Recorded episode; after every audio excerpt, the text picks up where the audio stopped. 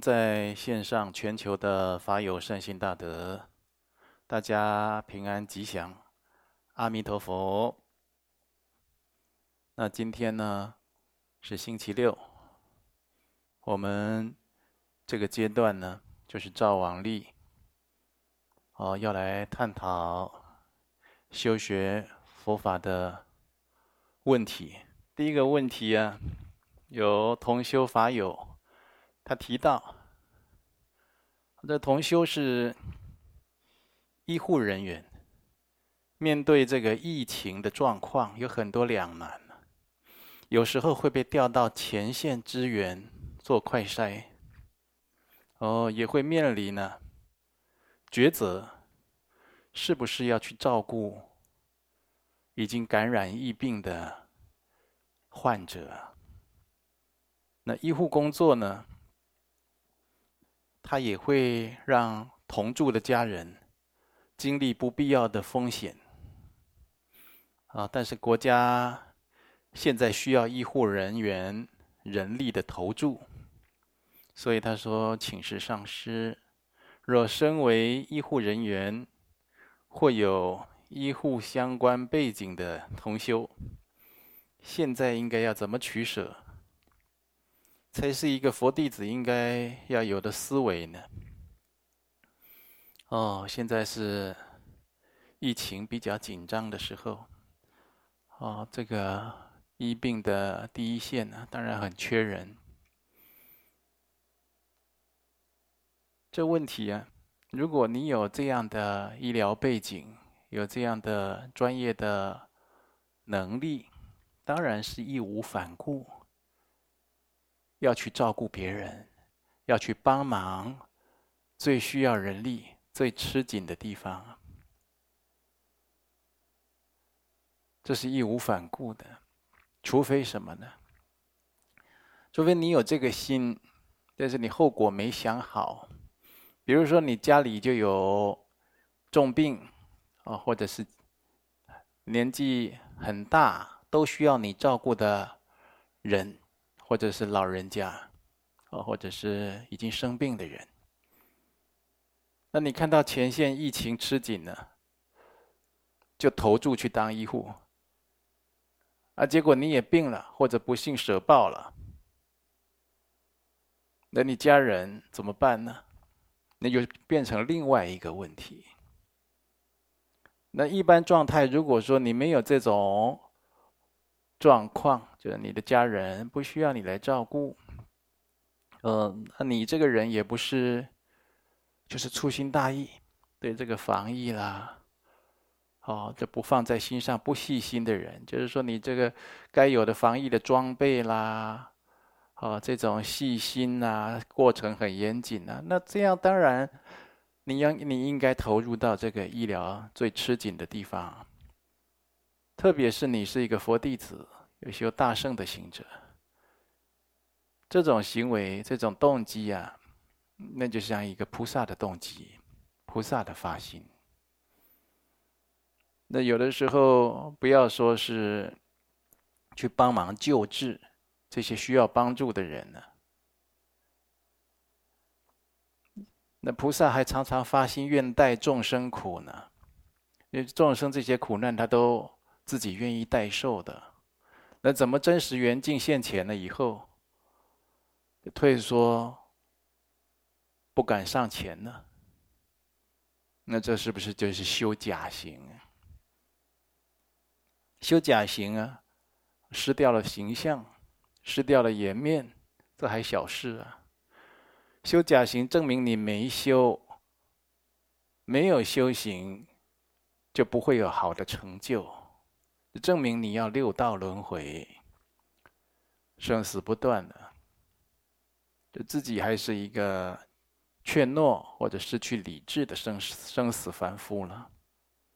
所以各方面评估考量，因为有这样的医疗专业背景能力，呃，又没有那种迫切非你不可的事情，哦，可能就是你投注到。医疗前线可能就耽误了其他的严重的人事物，那你为什么不去呢？啊，再一个就是你自己健康可能就是有问题。你可能去帮忙一下，不小心这身体太差就昏倒了。你这身体平时也很失调，那人家还要照顾你，那当然不要去找麻烦嘛。啊，一般正常的状况下，是应该这么做的啊。啊这个时候反而推诿色责，那才是有问题，这人格上都有问题了。啊，那第二个问题呢？这有法有提到，很多人他明白地狱实有，但是因为真的深信地狱存在而谨慎因果的人却不多。即使学佛多年的佛弟子，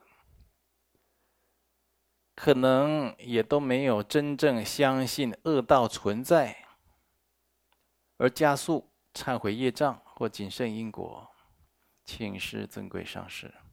这六道中，畜生道、恶鬼道，可能都还容易让活着的人体会。那地狱道呢？该如何让一个过得很顺遂的人，他相信地狱它真实存在和它的可怕？而不造业，啊，不造作恶业，啊，不敢造恶业了，来加紧忏悔罪罪业呢？嗯，这都靠个人的福德因缘。这个福德因缘深厚的人，不需要，就是强度很高的例证。在他的眼前啊，啊，他这个福德比较深厚，就是善根比较具足啊，他就容易对真理信受。福德浅薄或者有罪业的人，他反而对偏差虚妄的事情啊特别好要。啊，比如说相信五欲六尘的事情，哦，他就非常相信，相信。对于佛法啦、真理啦、道德啦，对于这些永恒的事情啊，他反而觉得看不到、摸不着，那就是他的善根比较浅薄。我这样讲，有些人被我讲到，他不高兴啊。不要不高兴，就在帮助你。就是你，你如果是后者，善根比较短浅，哦，比较根基比较薄弱，你应该赶快修积福德。等到你福德越来越深厚，善根越来越具足，你对正法、对真理会升起呀、啊、不共的信心，就无比巩固的信念会升起来，自然而然的。哦，那台湾话就是有一句话，就是说“人在衰，鬼在看”。就是反过来讲，人在倒霉的时候，好像鬼在牵着你走一样。怎么说呢？怎么叫倒霉？倒霉就是没有福报，少善根的时候，或者是做坏事的时候，心里、啊、都有这种心地狭窄啊、恶念妄想、贪着的时候，那就好像有鬼啊，在牵着你走倒霉的路，让你去毁灭掉一样。这都是自然而然、千古不不变的定律，就是如此。所以，我们同修学佛修行，对世间法很多的现象，应该善加观察。那他现在过得很顺遂，就是他在这个人世界还有一点福德，啊，正在享受啊，哦，这受用的是。宿世的福德啊，现在现前的，就是过去就是修善德、修积福德，现在正在享受过去修的成果。那现在不修，那就好像钱会花花完一样。你现在不努力存钱，不努力赚钱，钱就会花完了，一样的道理啊。这福就好像越来越薄，那福越来越薄呢？什么现象呢？表面看起来挺有钱，哦，挺好过，吃也没有办法好好吃，那睡也没有办法好好睡，内心啊那种情境啊，都是很恐惧、很担忧、很苦闷，啊，常常还有一些大大小小的病痛。啊，你看看，你觉得他的生活水平呢，还不如一般的每天在那边操劳流汗的工人。那操劳流汗的工人就按时工作、吃饭、喝水、睡觉、上班、下班，哦，快乐的很，心安理得。那可是你看起来外表好像还挺挺具足、挺富足的呢。那为什么你内在、你真实的受用的那种境界啊，你内心的境界啊，为什么这么差嘞？那实在也不是真有福，啊。那再来呢？还有一种就是真的还挺有福的哦，过得很好，内心呢也还也挺快乐啊，觉得这个人世间什么都不担忧啊。有句叫有一句话叫做“受用束缚啊，是为衰相”。他不断的去用他宿世修积的福德，不断的去用，但不懂得修积福德，他就正在衰败中，过不了几年。你就看他很多的衰相出来了，比如说他说他他的爱情挺美好的，那爱情呢就出现裂缝。你说他说家庭很温暖，家庭开始生变。那你说他经济挺好，经济开始有问题。你说他身体挺好，身体开始啊，就找他麻烦了。所以这个人世间呢，我在以前。和我在学大圣经典的时候，亲近过一位法师，这位善知识的，深谙因果，他会看因果了。那说呢，人就算是天人，天上的人呢，他都有他的烦恼，他都有他的忧愁的地方，他都有他导致他受苦的点。就是你知道与不知道而已。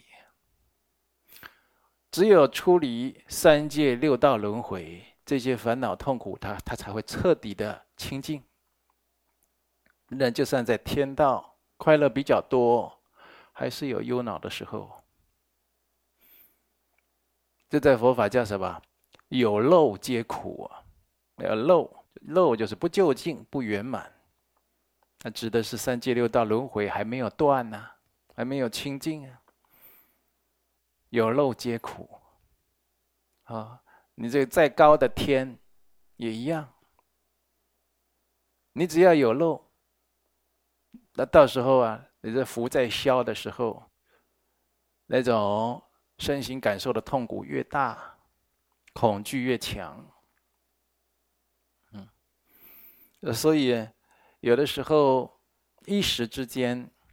你没有办法让你这样的亲友啊去感受哦，不要去，呃，就是说，就是都不会修无常观了哦，他就是这样子傻傻的浑浑噩噩的过日子。有的时候要跟他在佛前呢、啊、祈祷一下，希望这位朋友或这位亲人啊、亲戚啊，他善根能增长。有想要学佛修行的因缘，日子过得好的、身体健康的、富足的人，善根如果深厚，他一样想要学佛修行，一样想求解脱。那就是说，他不是真的福德厚重的人，就是善根，他世间福有，就善根比较缺少，这个就要跟他佛前啊，跟他祈祷啊，或者啦。培养他的善根，尽量呢，你诵经的时候帮他回向一下，或者你劝他多诵心经。有时候心经不会很长啊，不会用很多时间啊，你把它背起来也很好啊。或者一个心经的小册子跟他结缘，他带在哦身上常常请出来背诵一下，或或者就是跟他讲一些因果感应、因果报应的故事。有些常常讲，常常讲，现在不认同你，可是啊，点点滴滴啊，在他的相续中啊，就会成立起来。那因缘还不够成熟，当然你看不到大变化喽。那因缘成熟的时候啊，他可能发心还超过你呢。所以不要看他现在，你跟他，我跟他讲因果故事，送他佛书，传视频给他，你不要看他反应不大。那他有的时候，他因缘成熟的时候，他那个发心是你想象不到的，呃，所以点点滴滴劝他自己念心经，或者你念心经回向给他，慢慢慢慢，而且在佛前求求这个人，就是说弟子啊，在佛前哦，在菩萨前替某某某亲戚、某某某朋友求啊，求佛菩萨加持我这个亲戚或朋友啊。善根增长，早日学佛修行，要这样求，啊，或者是业消福慧生，善根增长，啊，还有这个业障，他这个福慧显现不出来呀，啊，所以这个都是有他的善巧的。那有的时候他跟你关系比较深厚，你很愿意为他。功德回向呢，多帮他印一点佛经，嗯，或者是你替他在佛前求愿也可以。我替他要诵几部的《般若心经》，啊，或者是八十八佛大忏悔文啊，要回向给他善根增长、夜消福慧生，啊，让他赶快学佛修行。有的人他一求啊，马上有感应；有的人过一阵子就有转变。有的人求很久还是不变，那你要有信心呢，要有耐心呢，那就说明呢，他的这个业力盖障比较厚重。那你要有耐心，哦，那不是你念两三部经他就好的，好，所以这都是跟每个人的福德因缘有关系。我第一句话讲，道理就在这里，好。所以他如果晓得这些因果业报的道理，他也会有观察的智慧呀。对这种善恶的取舍、因果业报的真实不虚，他也会观察呀。他就看到，哎，这个人真的几年前如何做什么不好的事，几年后他真的有报应啊。啊，几年前他很风光，几年后他现在很狼狈啊。几年前哦，要风得风，要雨得雨。几年后，没有人理他呢？为什么？那真的有因果业报的存在，他慢慢会去观察。所以，这是我们看这人有没有善根，先看这个人啊。我们看这人有善根深不深厚，先看这个人有没有深信因果。这就观察人的一个相状的一个很好的根据，他有没有深信因果啊？有这人善根挺深厚的，有人表面说深信因果，而缘尽来他什么坏事都敢做的，那都不是真信因果了啊，而是那是浅信因果了，浅浅的相信一下，还不是深信。好，所以同学就是用这几个方法来观察，来祝福。好，来帮助周遭的人，啊，不要觉得这很辛苦，这也是一种大圣菩萨的修行。今生他被你看到，被你知道，跟你结了这个缘，请问你不渡他，谁渡他？你说佛菩萨渡他，没错，佛菩萨会渡他，佛菩萨，佛菩萨渡他还要靠你。穿针引线呐，对不对？还要还要让你来把这个缘引进佛门呢。所以这最可惜的，就是当然出家出家的人，他广度有情非常好啊。什么样的各类有情众生啊，跟出家人哦亲近啊供养啦等等的，都能得到功德利益。最可惜的是在家人，在家人怎么可惜？在家人不懂度家亲眷属、亲戚朋友，你浪费你在家的姻缘，你白白错过。你说这跟你住在一起家人、亲戚、朋友、同学、同事，你都不用佛法去利益他们的，那你跟他们活在这个地球上干什么？那这对啊，就是邻居啊，就是朋友啊，就是 你看你怎么白白错过这个时间因缘了吧？最可惜在家人就这样，你这么多因缘在身边，你不懂得用佛法度他。你要晓得，可能你过去发愿，我这次投胎。到地球去，呃，哪边有我的这个过去，很重要的有因缘的人，我就是要用佛法来利益他，这是让他修回净土的。结果你真的投胎来地球上，你没有做这样的事情啊，就是你也迷失掉了，到时候你会后悔啊，要为此又再来也说不定。啊，所以。就是各种因缘呢，我举个例子让大家来参考。好，第三个问题，啊，修行人要在心性上下功夫。同修觉得自己啊，清苦的环境比较好修行，但却做到常常让身旁的亲友道伴。道伴就修道的同伴呢、是不是友伴啊？道伴担心啊，他这样子清苦的修行啊，是一种坚持还是一种偏执啊？啊，那个不一定啊。我们一般人称这个人有修行、有智慧、有功德，那那你要观察呀，有道之士。道是什么？真理，他跟真理相应的人，或者你把它形容走在光明的正道上的人啊，有道之士，或者这个修行已经相当的有一定的程度的人啊。那这个人他在他觉得清苦的环境比较好修，也许他刚开始修。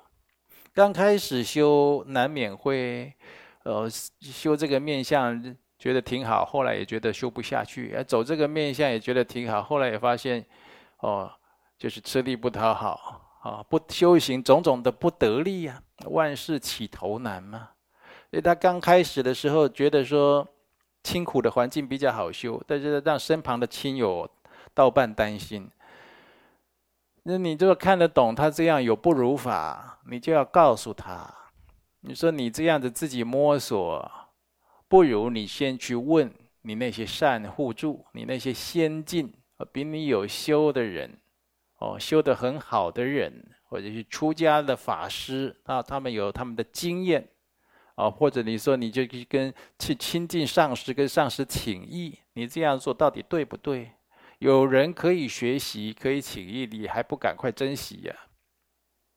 你是没有人可以学习，他在这边摸索，靠自己在那边摸索，靠自己摸索。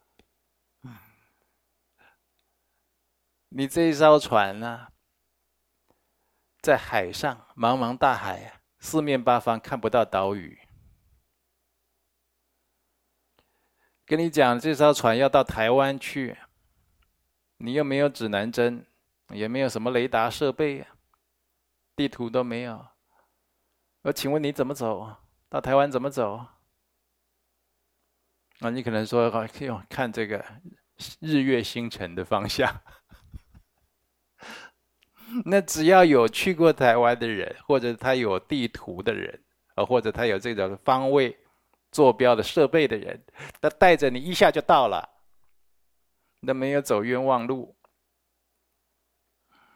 那所以啊，这种修学的先进、前贤、善互助、善知识，他们是有他们的功德的。你不懂得亲近你自己，有的时候是一种病，一种习气毛病。啊，有疑不问。有问题啊，不懂得问出来，放在心里，在那里发酵，在那边酝酿，那不是业重吗？一个这人脸色，一脸色就是暗沉，人人都人不喜近，人人都不喜欢亲近他，觉得怪怪的，闷闷的，不知道胡思乱想什么，不吉祥的感觉，是不是？真的要学佛修行啊，有疑必问，有问题就要问出来，就要把它弄懂。有人可以问，赶快问。那当然也要问对人，不要问那个错误的人、偏差的人。呵，越问越糟，那就麻烦了。或者自己去查证经典，啊，去考证，就是把它弄清楚。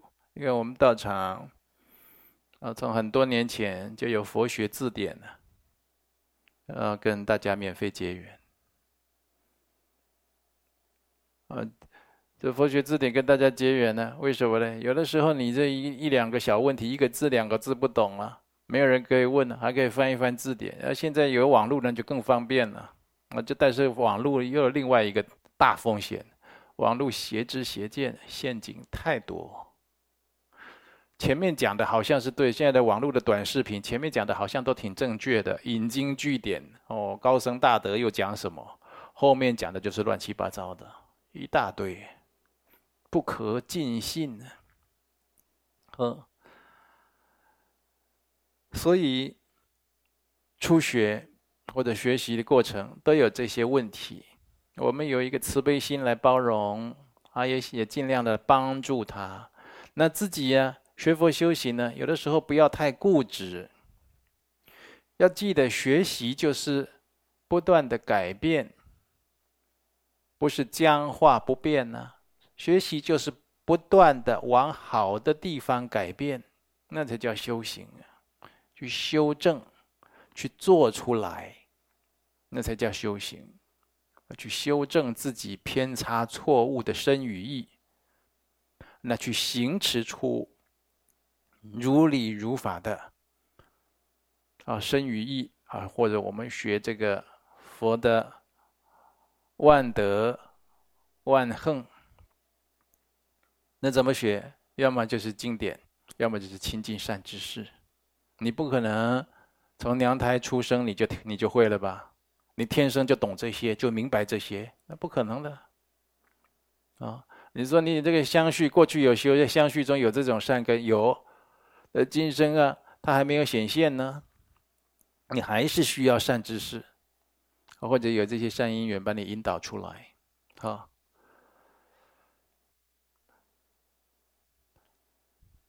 第四个问题，近日共修开始都会恭诵开显解脱道，请示上师，这部教法开显解脱道的意思为何呢？为什么听经闻法一开始要恭诵开显解脱道呢？啊，开显解脱道啊。是大圆满的学者米胖仁波切，他的著作，他是大圆满全前行啊，必修。你听经闻法为什么？你为什么听经闻法？那不就是为了开显解脱道，然后开显解脱道以后去实践这个解脱道吗？那解脱解脱道怎么开显出来？你去看一看我们前面唱诵开显解脱道的内容，他讲到这些，就是你现在真实的状况为何？这个世间呢，什么是最尊贵、最要紧、不可或缺的？这个世间什么是你不可以做、应该要去避免的？你应该如何的把握时间？你应该如何的亲近善知识？你应该怎么样打消内心的妄想？你应该怎么样去忏悔业障？要把修学的要点，在这样的前行教法，通通告诉你。那不是开显解脱道吗？非常非常的重要。呃，我们开显解脱道很久以前就有做过法义教授了，我好几年前就有了。呃，如果有同修想要参听的话，大家可以跟道场联系啊。啊，我们大家在哪个时间来重播或者重讲也都很好。啊，这个，然后开显解脱道，要听经闻法前共修前念开显解脱道，让自己的天经文法的状态到一个最适切的状态，然后呢，为利如母有情众，即当生发菩提心，升起菩提心。我今天听经闻法，我今天修这个法，我今天修那个法，为了就是要度。要利益如母的有情众，所以我必须要成就佛道。为了要成就佛道，所以我现在要好好的听经闻法，学佛修行。这是我们永远不能忘失的根本呢。好，再来第五个问题啊，同修。持戒多年，五戒一直停在少分或多分优婆塞、优婆夷，认为八关斋戒的功德很大，自己也都有跟着道场举办的八关斋戒，跟着受戒，觉得这样就够了，这样就好了。那同学有这样的心态和皈依戒。有没有抵触嘞？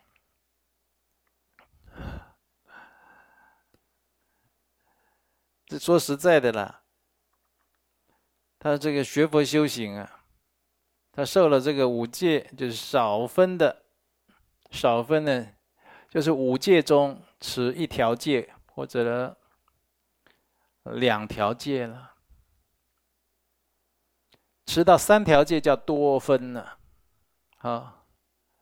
就比较多了嘛，五条你吃了三条了嘛，哦，这也许就是不杀生、不偷盗、不邪淫，对呀、有的人会挑啊，这不饮酒我比较有把握啦，啊，不杀生我也可以啦，啊，不妄语我也可以啦，然后人人会挑选，你就一开始没有信心，啊，不敢，不敢持满分的。五戒满分就是五条戒全持啊。那这五戒还有一个梵行的优婆塞、优婆优婆夷，那不但啊满分全持，他还修梵行。嗯，这是没有这个男女的情欲淫欲事的，就清修梵行啊。那，有的人他就是说，我就少分的五戒。吃一条戒、两条戒，其实这也是一个善根的，这也很好了。但是他会停在那里，第一个就没有人去劝进他，没有人跟他讲学佛是要精进啊。你看我们这菩萨道要修六波罗蜜，那成佛呢？成佛要圆满十波罗蜜。那这十波罗蜜呢，最重要的就是精进波罗蜜，要精进。精进波罗蜜呢，是其他九波罗蜜之母啊。这学佛修行你不精进，道业难成。有的时候因为不精进，懈怠啊，障碍连连。你看那个是，我举个比较明显的例子，不要比较不用没有长时间你就看得出来的例子。你说这个人，他干他来学佛呀，他学佛他有一点善根呢，他说他将来想出家。现在啊，先当一位梵行的居士，然后他就准备把工作辞掉啦，啊，准备修这个解脱道啦，做做一个这个啊梵行的居士，这样修。然后他停在这里，他没有再发心猛力精进。过了两个月，过了四个月，来看障碍来了，他开始会修不动了，什么都来了。他自己的宿世的冤亲债主，他的先王祖先冤亲债主，这些魔障，这些对他有嫉妒，对或者往昔宿世有嫌隙的这些凶恶鬼神，都来了，他就修不动了。你只要发起这个心，不要说是出家哦，你比如说要受五戒，你的定了一个目标在哪？你没有勇往直前，就是你没有精进波罗蜜啊，没有朝精进去下去修，你就等着被障碍推到。那有的时候障碍那个魔障来，是让你的意志疲软啊，发不了心，整天慵慵懒懒躺着想睡觉啊。啊，觉得这样闲清闲清闲，心里没有没有那种发心精进的那种紧张负担状态，就觉得挺舒服挺好的，常常会会浑水摸鱼这样，那就推到了，你这道业就败了，通通看得到。这个人发了一个心，想做什么功德，想圆满什么善业，你没有策力精进，勇往直前，你就等着退道，受障碍。然后在这个这在这个过程中啊，一下受了障碍以后，就被人家讲啊，哎呀，你看啦，这障碍不是现前了吗？你刚才叫你发心精进，你怎么这样子呢？怎么这么懈怠呢？怎么又偷懒了？怎么又没有用这个散漫的用散漫的身口意在修行呢？啊，就是很忏悔，很忏悔，好要改，改了又毛起来，又精进一阵子，然后自己又开始散漫。又偷懒，又懈怠，好了，大概又来，就在那边忽上忽下，忽上忽下，忽上忽下，哎，老嘞，自己老嘞，你说可怕不可怕？你那个修行的良机善缘呢，错过了，你说可怕不可怕？我说的是良修行良机善，也不是说完全错过了，完全错过就不是说你已经死掉了，我没有机会修了，要等下辈子了。没错，老年也有老年的修行。我说的良心善缘，就是说你有这个修行的好的因缘、好的机会，身体健康的时候，记忆力强的时候，勇猛的时候，你那个时间拿来浪费掉了。那个时候一天可以看一本书，哦，一天可以拜两千拜。那个时候过去了，那现在常常在看病保养了。你看看，你说人生这样子蹉跎，可怕不可怕？这个讲给年轻人听，很多人他们年轻人没感觉，他感觉不深。为什么？因为他的身身体状况正好的时候，他很难去想象什么是老，什么是累，什么是倦怠。什么是提不起劲？什么是意志疲软？他很难想到这个，因为他现在就是动不动就有冲劲啊。当然也有年轻人很没冲劲的啦。嗯，所以你看他自己受了五戒，受了一一戒，受了两戒，你要就受第三戒、第四戒、第五戒，那就是你努力的目标啊！勇往直前，不要懈怠啊！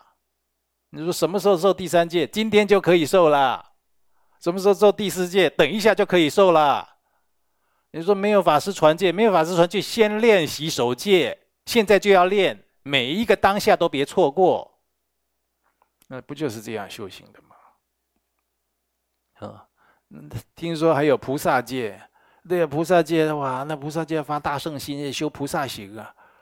你还没有正式受戒，你现在就可以学着做菩萨行啊。菩萨戒不要去犯的，你都不要去犯呢。你看，就是去散漫、懈怠、苟且，突然浪费时间呢，把自己弄得又老又病。到时候怨憎与何人呢？怪你自己喽，是不是？所以你有这种苟且的心态，跟皈依戒有没有抵触呢？在根本上，怎么怎么会不抵触呢？皈依三宝，不是就是求解脱吗？那你这样怎么解脱得了？这样到底是皈依佛法僧，还是皈依自己的习气毛病啊？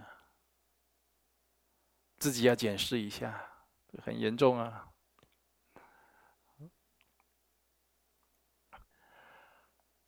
第六个问题，很多同学在实修。大圆满前行五加行，哦，看到很多同学大礼拜一下子可以拜五百、一千，啊，不止啊，我们大同学有人一天可以拜三千的，三千多的都有了，啊，你看我们出家众很多一天吃一餐呢、他一拜他两千下起来，没流什么汗的都有了。哦，那你看人家拜这么多，自己拜一百下就觉得身体劳累，拜不下去。嗯，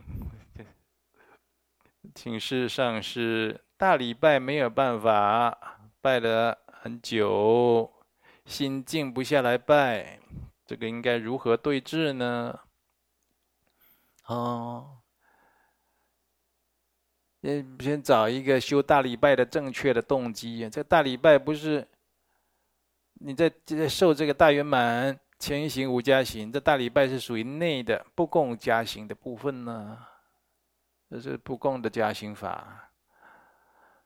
那你应该听上师开示过大礼拜的功德啊，你要去思维大礼拜的功德。你在那边大礼拜那个地方啊的地上那个土地那那个被你身体遮蔽的那个地方啊，下到无间地狱，上到诸天都有功德啊。它可以消多生累劫的业障啊！啊，尤其像这样子有劳动到你的色身、肉身的修行啊，就是特别对深夜的忏悔，就杀生、偷盗、邪淫，有直接的对治，非常好，非常重要。然后你去想，你大礼拜的对境。如果是修五加行大礼拜的对境是上师啊，或者是上师化现成莲花生大士啊，或者是修这个其他法门的啊，你要化现成啊，有观想皈依境也有了啊，或诸佛菩萨也有了啊，都行。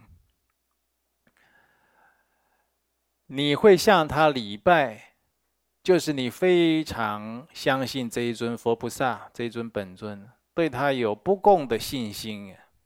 你去思思维意念，他对你的加持与恩德，让那种礼敬之心油然升起，这样来做大礼拜。所以大礼拜要配合观想、呼吸，哦，有这种金刚三字 Om Hum 的观修。嗯，哎呀，要观想左母、右父、母系亲友、父系亲友，后面呢六道父母、冤亲债主等等，跟着你一起拜。所以大家是配合观修，配合呼吸吐纳，再配合干金刚三世的观想哦，这些它有它的内涵的这些要诀。在一做，那每一拜都有不可思议功德啊，越拜身体越好。道理就在这里，气脉越畅通，身体越来越强健。道理就在这里。这一百拜拜的身体劳累，拜不下去，要看看有没有其他原因，呃是不是生病啦，还是哪里痛啊？本来身体就不好啊，会有慢性病啊，哦，睡眠不足这。如果没有这些特殊原因的话，就就每天加一点，每天加十下也没关系。你刚开始也不一定要定一个一百啊，刚开始可以定三十。明天加五下，加十下，再下就四十，再来就觉得还可以，就是五十，慢慢加，让自己保持兴趣，也要鼓励着自己学佛修行的发心。一方面这样学佛修行，一方面要鼓励着自己，这个很要紧呢。哦，好，我们今天时间呢，大家对这个提问，我们就先回答到这儿。下回再继续探讨。哦，接下来我们要修护法，大家你在哪里啊？你的祈请啊，阿弥陀如来、西方三圣、西方极乐世界的圣众，还有这个净土大护法的加持啊，大家来修护法。